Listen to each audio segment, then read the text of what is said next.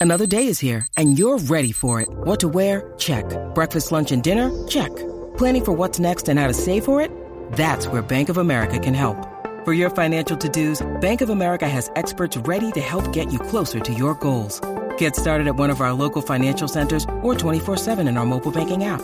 Find a location near you at bankofamerica.com slash talk to us. What would you like the power to do? Mobile banking requires downloading the app and is only available for select devices. Message and data rates may apply. Bank of America and a member FDIC.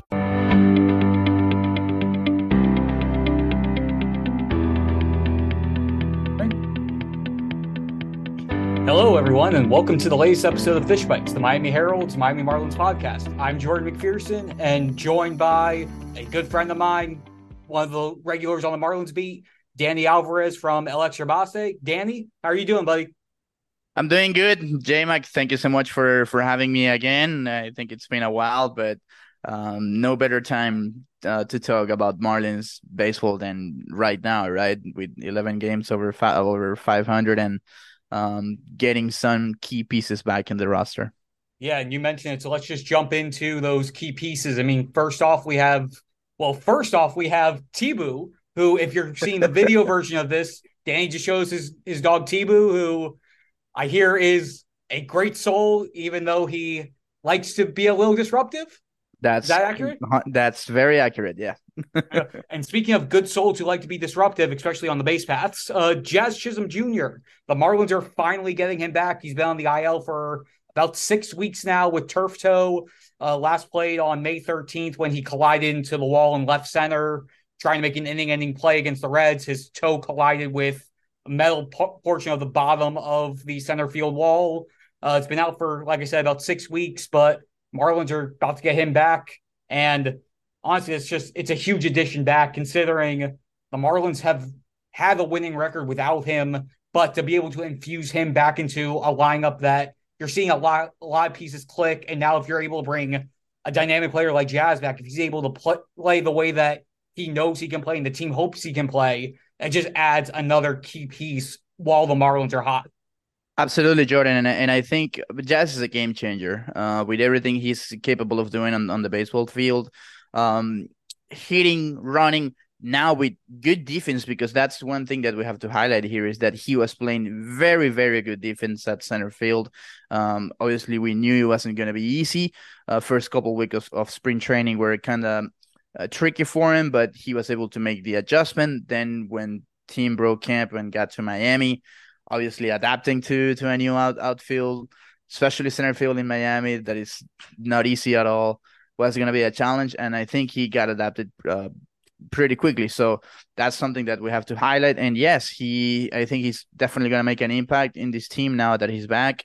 Um, I think he finds the team in a very good position, of course, and we have to give credit to the guys who had that next man up mentality and were able to take a step forward obviously the ones who came in trades like Jonathan Davis, who has been incredible for them offensively, surprisingly, and defensively too.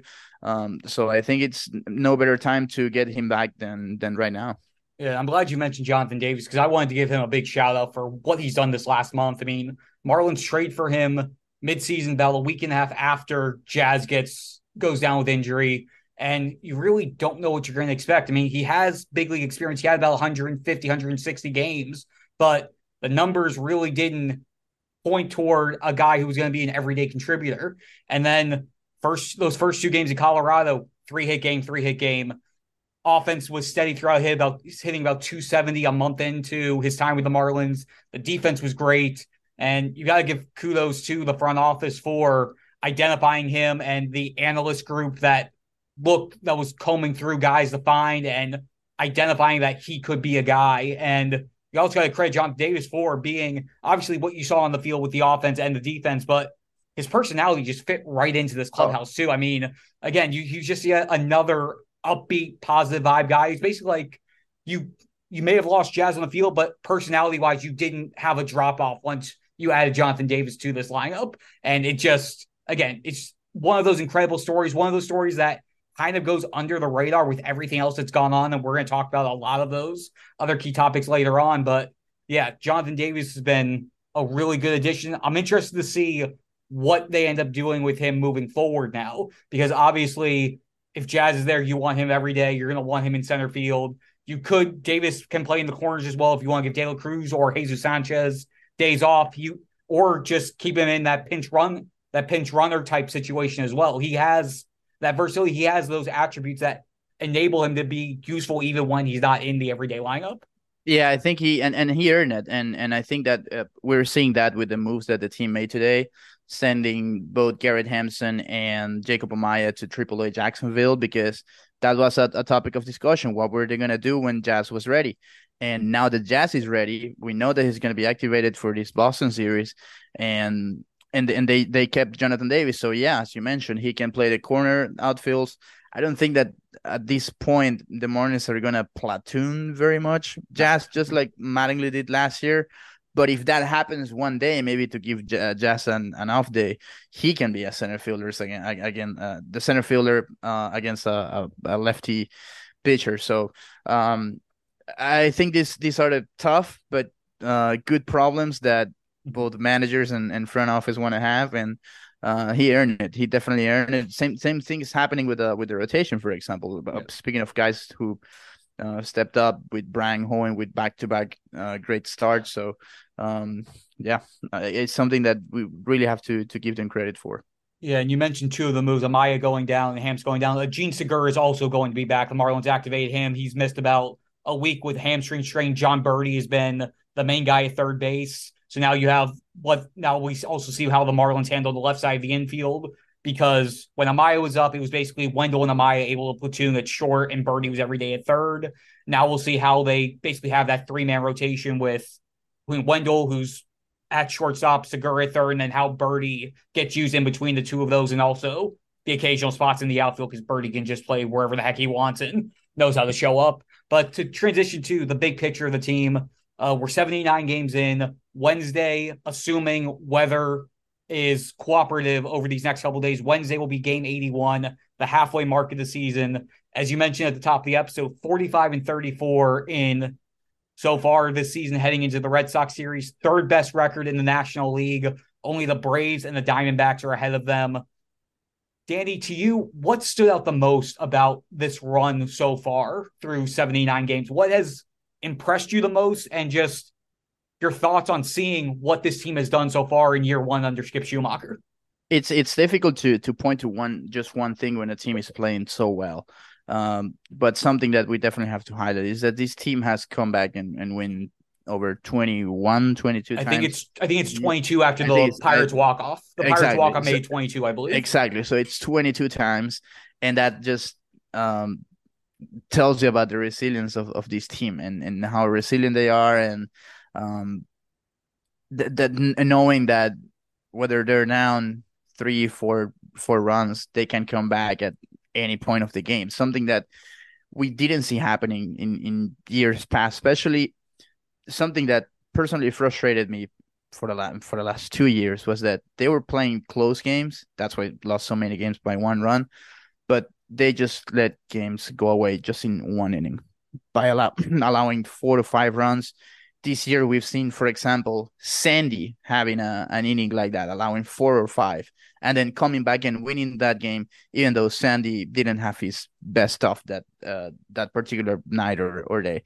And that's that gets me to my second point: how good they've been they've been this this season, knowing that their ace, their Cy Young, has had the worst stretch he's ever experienced in the big league so far. And we know that a picture of his talent, his quality, and how much he he works, that might be the best the best acquisition the Marlins may have during for the next couple months, knowing that at some point Sandy will get back to be Sandy.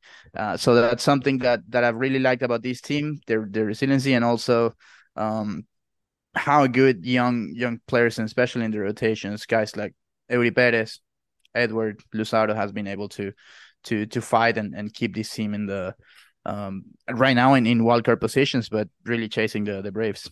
Yeah, I mean, if I told you at the start of the season through 15 starts, Sandy's ERA would be hovering around five, and the Marlins would be six and nine in his starts, and they'd be 11 games over 500. How crazy would you have called me? Uh, I would have told you to please go and seek seek, seek help, uh, like anonymous alcoholics or something yeah. because it's i mean it's like what what have you been drinking man i mean it's yeah. it's something crazy but but yeah um and and that's i mean obviously we know that how good sandy can be and that and i don't think that's might be a really a deep concern now knowing especially how how encouraged uh skip schumaker no not not now series sorry uh, especially with how encouraged um, skip Schumaker was on his last start uh, or after his last start that he mentioned that was pretty encouraging. Um, but but of course, I mean the team has done a pretty good job to to actually give him room support and yeah. and to know that yes, I mean we we don't have to depend only on Sandy. And, and last year it got to a point where it seems like they only won every five days uh, when Sandy was on the mound. Yeah, and a couple of the other points I want to bring up. You brought up the close games, obviously the one run game differential. Uh, for me, the bullpen.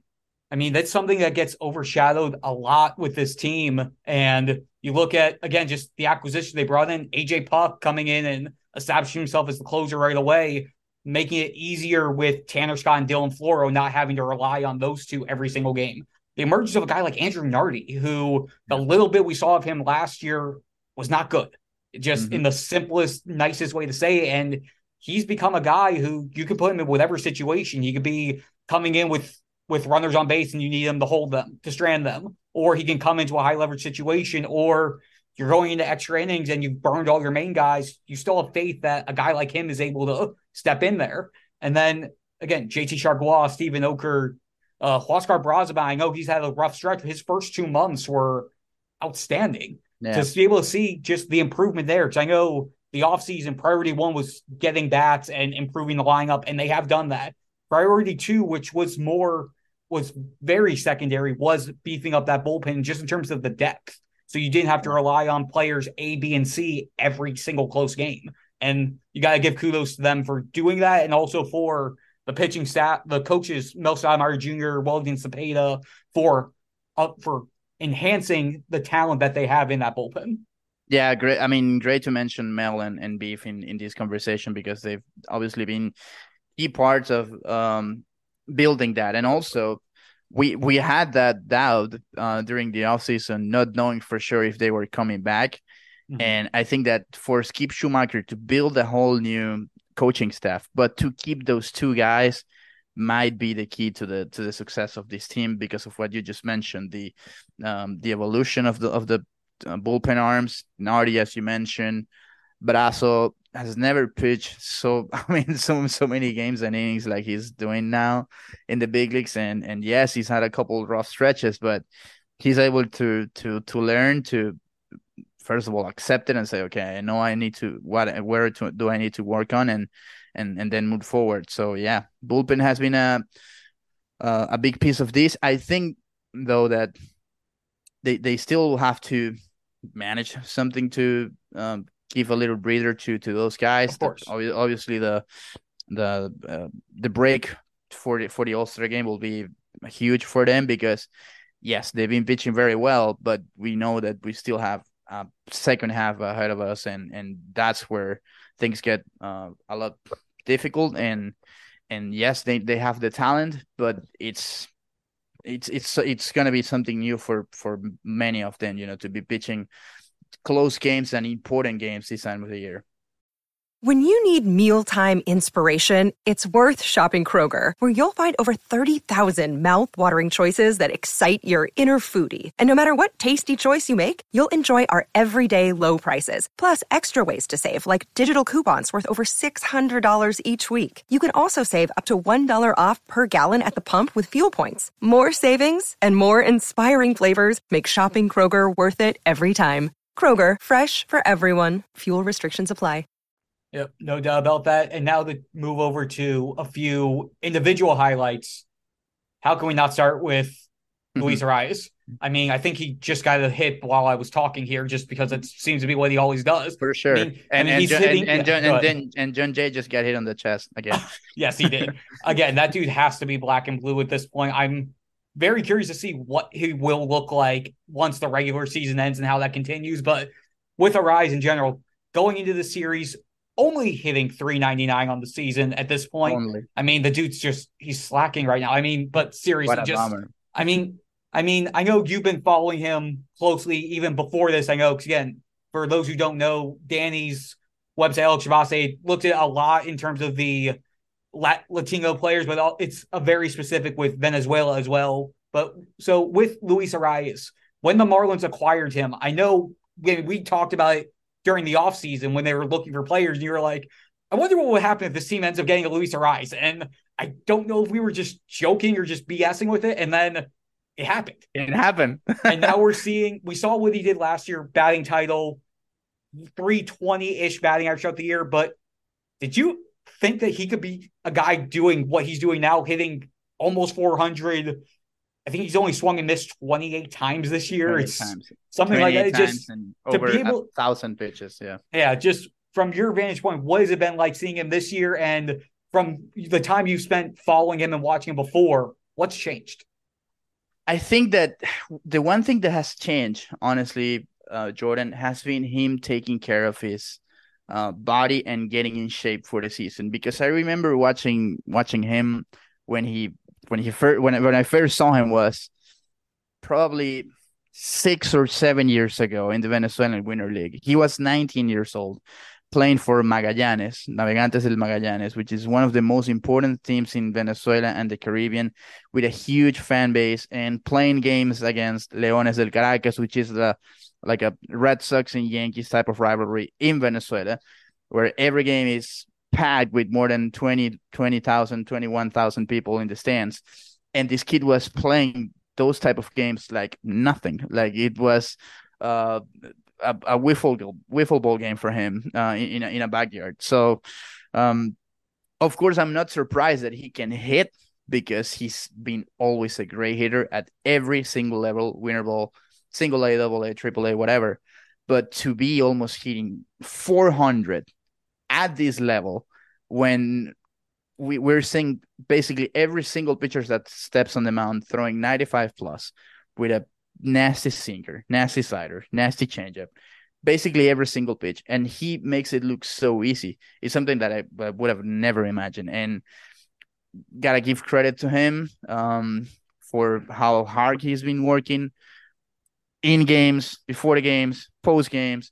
Um, off season, in season, on his body balls, but also this guy, for example, as as we're talking right now, he's probably in Boston in his hotel room, um, having a, a video chat with his hitting coach Frank Valdez with a little tee and a little pad, and he's just swinging and just asking Frank, okay, what did I do wrong? Or is this good? Is this bad? Because that's how how much he works. He when he has time off, he usually calls Frank and asks him like, "Hey, am I doing this good or bad?" Even though he's hitting 400 or whatever. You know, it's absolutely unreal, and also in this day and age where everything is home run strikeout, basically, to see a guy who wants who goes back to that old hit collecting mentality, the stuff we don't really see anymore. It just it makes you appreciate the skill set that much more because of just how different it is from the modern day. It gives you that that old school throwback type deal. Absolutely, and and now we we see so so many people saying, "Oh yeah, he's hitting 399 or 400, but he's just getting singles." Well, if it was that easy, then everyone should be getting singles, right? Uh, but we we also know that he can hit for power. We saw his homer this weekend. Uh, he can hit for extra bases, and when you see him top five, top six, top ten in weighted runs created plus, WOBA, OPS plus, these new analytic uh, analytical stats that people pay attention to and value only by the sabermetric side of it well then he's pretty pretty damn good because he's on, on the top with guys like Acuna, guys like Soto, guys that are MVP type caliber caliber players. And guess what? He's playing that type of baseball because he's that type of hitter. So um, I'm really as a Venezuelan and as someone that is close with him. I'm I'm very proud. Um, cannot say I'm hundred. I'm fully surprised, but um, I have to say that every time he gets ahead with a pitch that is four inches off the plate and he drives it to the other way or line drive center field, I'm like, dude, this is the most incredible thing I've seen in a while in, on a baseball field.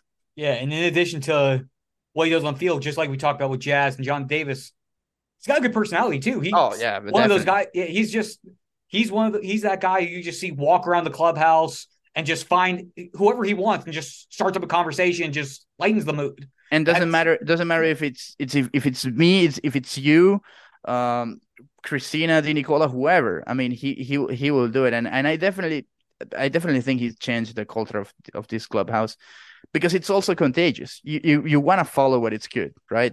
And the guy is the best here in the game, probably.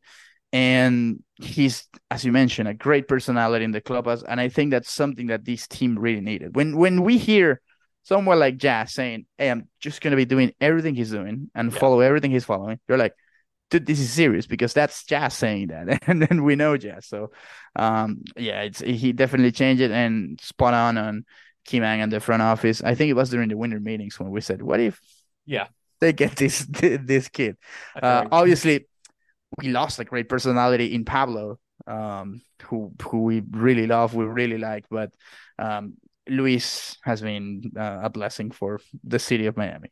Yeah, and now to go from one of the top guys in the batter's box to probably the next great thing on the mound, who's already establishing himself, like you mentioned earlier, Eury Perez. Uh, nine starts in. Again, just to make sure I give the reminder like I give every time. This guy's 20 years old. he's nine starts into his career. All he's done is pitch to a 1.34 ERA over 47 innings. He's given up just one run over his last 33 innings. It's just this game should not be this easy. And this 20 year old, six foot eight, uh, 99 mile an hour throwing, throwing kid. And it still feels we're calling him a kid because he towers over me and he's so professional and so mature yeah. as a 20 year old, just making this game look like it's child's play. And yeah. maybe it is fitting a call it child's play considering again, he's 20. Yeah, you, you gave me a hard time when I was 22, 23 for saying that I, I wasn't legally uh, allowed to drink, but he's not legally allowed to drink yet. So yes. if this team makes the playoffs, he, he has to get out of the clubhouse because he can't celebrate with champagne. They'll have some sparkling cider for him. Something, They'll make sure to have some cider for him. Something for for Eury, but um, yes, I mean, and and you you nailed it with with the maturity of this guy. Uh, how he's been able to to learn to grow up so fast. Obviously, being with guys like Sandy Alcantara for for many years, uh, being very close to him, not only for being Dominican but also the same agency, working out together and all of that. Um, but we have to give credit to to Eury, his family, his parents, his coaches, and and everything he's been he's been working on to to be at this level. And as you mentioned, so young. That also brings up a topic that uh, has been for for discussion for for weeks now is that okay when are we gonna see i mean what what are we gonna see from Eury going forward? Because he's gonna at some point he's gonna reach an innings limit. And what would the marlins do with him? I mean would they send him down? Uh, and it's a tough discussion because the guy as you mentioned is has a 1.34 era he might as well be not only rookie of the month but pitcher of the month in the national yeah. league. Uh, he clearly deserves it and and it's it's been something uh, crazy for a for a 20 year old guy. So he's making this uh, front office and coaching staff scratch their heads because um, it, it's it's been really good, but as we know, um, he only has pitched 77 innings. That's his career high uh, for any level. He's only 20. You have to, even though they need him to to stay in this fight for for the playoffs, you gotta also think ahead and know that he's 20 and he's going to be a huge part of, of, of this organization going forward.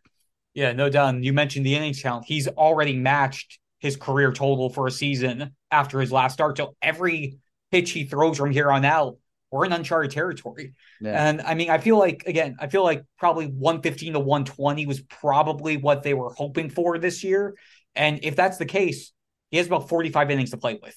That's yeah. not a lot of that's not a lot of wiggle room, and it probably and again it again they're appreciative of the fact that he was able to get up here, get this extended taste, but it also happened because of the state of the rotation. Mm-hmm. They were without Johnny Cueto, they were without Trevor Rogers. Uh, they had Braxton Garrett fill in immediately for Johnny Cueto, and Braxton's been absolutely fantastic. I mean, if you remove that one game where he got shelled against the Braves, the 11 run game, he's hovering around two five ERA on the season if you take that one outing away. And once yeah. Tre- when Trevor went down, they started with Bryan Hoeing, had him make two starts and then did a bullpen game. And then they finally said, you know what, this isn't working. Let's bring Eury up, see what he can do. But in a perfect world, he probably would not have come up as quickly as he did just because mm. of the innings monitoring they wanted to do. So now it just it brings up the question: Is 120 or something in that range going to be the cap? Or if they see that he's doing well, are they, would they push it a little bit farther? And if so, how far would that go? And where does this either shut down or time where you skip skip starts? When would that begin? He has two starts left before the All Star break. I would imagine you give him those two starts, 10 innings, 12 innings there, and then figure everything out in the second half. Because yeah. especially with the state of the rotation at this point, you kind of need them for these two. Yeah, because especially we we don't see sadly we don't see the those pitchers that went down coming anytime soon. Um, Cueto, of course, he's is the closest one because he's pitching games in, at, at AAA, but he hasn't been pitching that well. It's kind of concerning.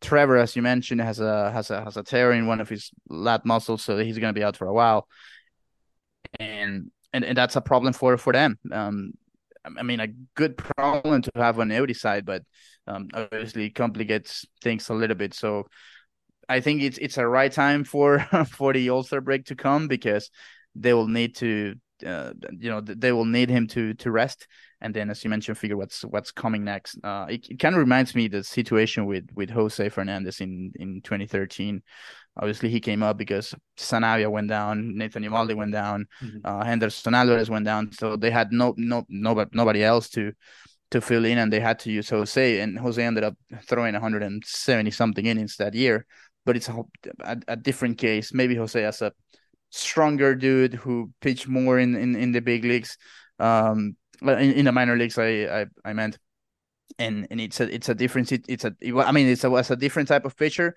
but the situation is kind of similar.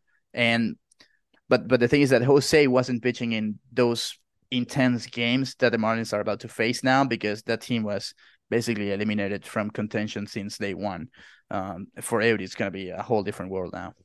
Yeah, no doubt. And uh, only have a couple minutes left here, but before we wrap the episode up, uh, wanted to give you a chance to talk about a topic that has been something you've been following and tracking for a while now, and it's fitting because he's going to be back at back down here next month. Uh, Miguel Cabrera, you got to cover three thousand hits. You've been you and El Extrabase, you guys have been following his final season. Just give us the quick version of what this experience these last couple years have been like, being able to be as close with with Miggy as you have been, and just the emotions of what these last couple months of his big league career are going to be like. No, I, I, appreciate you giving me time to to speak about this, Jordan. You know, it you know it's one of my favorite topics, and it's been a privilege, a privilege, an honor, um, a blessing to be this close to to the greatest Venezuelan player of all time, one of the greatest Latin player of all times, and kind of emotional too because we're we're seeing just the last of him.